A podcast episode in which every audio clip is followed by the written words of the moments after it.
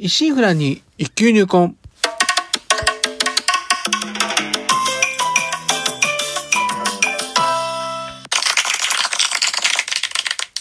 おはようございます。宝春堂です。今回配信73回目となります。日曜の朝いかがお過ごしでしょうか。当番をお越しいただきありがとうございます。こうしてラジオトークでお話しできるというのも何かのご縁ということもあり、少し皆様の大切なお時間をお借りしております。当番組内容でございますが、私自身、鍼灸師ということで、巷では、鍼やお灸って聞いたことあるけど、実態よくわからない。なかなか認知も上がらず、マイナーから抜け出せない。この鍼灸という世界を少しでも知ってもらえるよう、微力ながらもお役に立てればという番組です。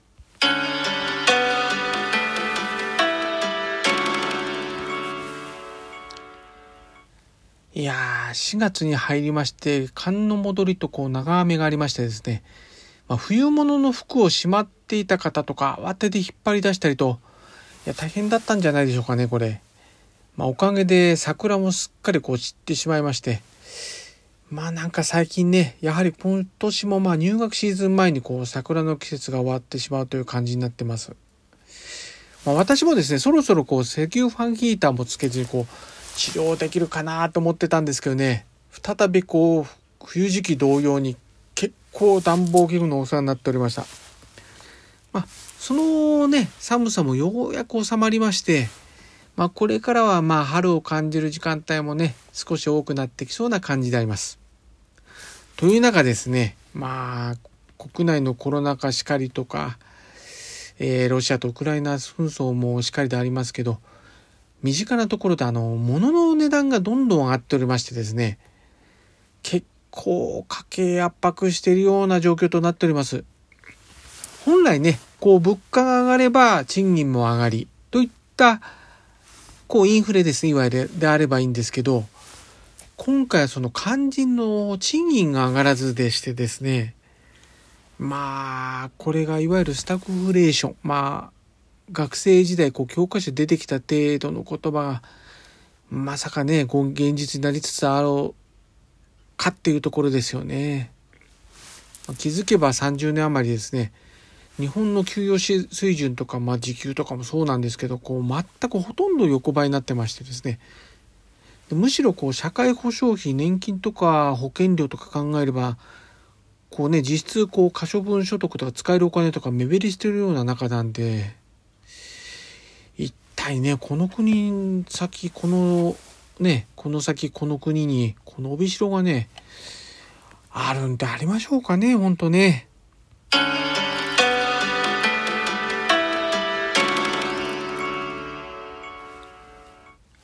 レッツハリキュー。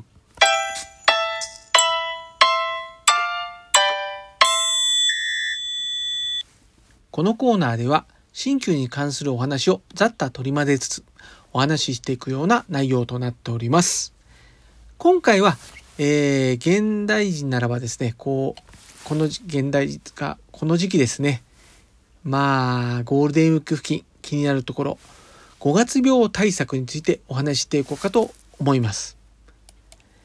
新年度になりまして、新たな職場や学校、あるいは、新たな土地にいて新たなスタートを切られる方も多いかと思います。新しいことが多く、知らないことや慣れないことばかりで、緊張の連続の日々なのではないでしょうか。加えてですね、新たな生活様式に慣れつつあるもののですね、ついに丸2年ですかね、過ぎようかというコロナ禍ということもあり、未だ感染リスク等も考えねばなりませんし、思い通りにならないことも結構あるんじゃないでしょうかね。こうした中でもですね、これまでの、新たなところでこれまでの自分とは違うところを見せようとか、いいところを見せてですね、新たなところで自分をアピールしようとか、身の丈以上に背伸びして頑張りすぎたいとかですね、特に4月から最初の1ヶ月って一生懸命ね、駆け抜けようとしてしまいがちで、気づけばね、オーバーワークでガス欠になってるのを自分自身で気づかずに過ごすなんていうこともあったりしますね。そうしたいつもの自分と違う状況で過ごした中でのゴールデンウィークであります。今年はまあ会社やまあ学校、まあ大学関係ですかね、によりましては休みの取り方次第で最大10連休が可能の並びとなっております。まあ、そうなるとですね、こう1ヶ月乗り切ってこう羽目を外してこう思いっきりね羽を伸ばそうかということにもなるわけであります。もちろんまあコロナ感染対策も必要でありますが、ただここでですね、こう朝寝坊や夜更かしとか、もう日もこうダラダラとダミンを貪ったり、まああれこれとですね、生活のリズムを一気に崩したりしますとですね、これまでこう1ヶ月間蓄積してきた疲労に加えてですね、連休でこの緊張感までがねぷっつりと切れてしまって、知らぬ間にこう慢性的な体の不調感や疲労感が抜けずで、モチベーションもね4月の時より全く上がらず、自分の心と体がこう演出したかのように何もやる気が起きないなど、こういわゆるこう5月病に突入してしまうことにもつながるわけであります。こうした時はですね、この根本であります心身の不調を取り除かねばまずならないわけですね。で、まずはこれ生活リズムを一定にすることっていうのが大切です。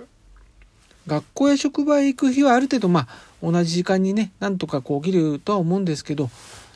まあ、できましたらですね、お休みの日もこうできる限りこう同じような時間帯に起きて、まあ休みなんでね、せっかくね寝足りない時もあると思うんですけど、そういう時はまあ昼間とかね15分か20分ぐらいのこう昼寝で補ったりするって形で、とにかくこう起きる時間というのは一定しておいた方がいいと思います。でまたこう環境の変化というのもこう大事ですんで、休みの日にこう一日中ね家にゴロゴロしているばかりでなくて、まあ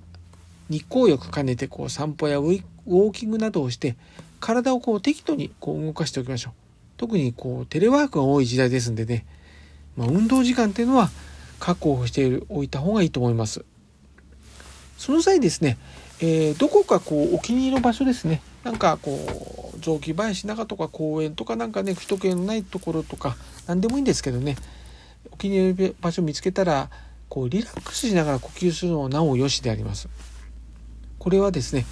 日々こう緊張の中にいすぎて気づいたら体の緊張がね解けなくなっていることもあるっていうあったりするんですね。で、この呼吸の方法なんですけど、まあ、広い空をですねこうぼんやりとこう眺めまして、こう空からなんか降ってくるようなこうね何でもいいんですけどねようなイメージでこうぼーっと眺めまして、こう自然に身を任した感じでこう呼吸をこうゆっくりなんかこう自然とこう繰り返していきますと、だんだん体からね余分な力が抜けてきて、こう顔つきもなんかで柔和になってきます。でここではねぼんやりっていうのが本当ポイントです。なんか一生懸命深呼吸しようとかなんかこう一生懸命やる必要ないです。ただぼんやりとこう空を眺めるで一番見るのがいいと思いますね。他の景色でもいいんですけど、そういう感じでやっているのがポイントです。で、ストレスをねまた感じるときはこう環境を変えるというのが最善でありまして、こう自分の落ち着けるところ、まあ例えばそういう身近なところでもいいですし、パワースポットなどね身を置くというのも良いと思います。そうした中ですね、ここでいいツボを一つ、胸の真ん中溝内よりですね、胸骨胸の真ん中の骨の方へ親指1本分ぐらいですかね。上に上がったこう乳頭間のですね間付近が目安となりますこう暖中というツボがあります。まあ、そこ付近を押してみますとですね結構痛みを感じたりするかもしれません。でここをね仰向けになりながらこう暖中に人差し指とか中指でもいいんですけどね、好きなどの指でもいいんですけど当てて、ぼんやりと部屋だったらこう天井とかまたはね外で寝っ転がれるような空を眺めて、まあ、そこを軽く押しながらですねゆっくりとですね吐く呼吸しながらこう深呼吸を繰り返すんですね。まあ、できればこう呼吸しやすいようにさらに腰がね軽く反れるようにクッションみたいなのを入れておくとこうなおこう呼吸しやすくなるんですけど、まあ一回そういう形でちょっとやってみてください。暖中ってツボです。であとまあまあ初めてのね場所で一生懸命にこう打ち込むこともね大切なんですけど、最初から完璧にできる人はね誰もいないんですよね。できないからといって自分で自分を否定することなくてですね、今の自分をできる、今の身の丈でできることを認めてあげることもまた寛容なことであります。では皆様にとりまして少しでもお役に立てれば何よりです。今週の診療スケジュールのお知らせです。今週は通常通りの診療時間となっております。またゴールデンウィーク中の休診日のお知らせを当院ホームページでアップしました。今年はですね、旗日の祝日の4月29日、5月3、4、5が休診となっております。他は土日も含めて通常通りの診療時間となっております。では今週はこの辺ということで、今後も週1回のペース、日曜朝8時配信という形でお送りいたします。お相手は少し忙しすぎはしませんか。柔らかな時間をあなたにの報春動画をお送りしました。お聞きいただきありがとうございました。このご時世です。どうぞご無理をなさらず、お体をおいといください。皆様にとりまして明るく楽しく元気よく過ごせる1週間となりますように。ではまた日曜日朝8時にお会いしましょう。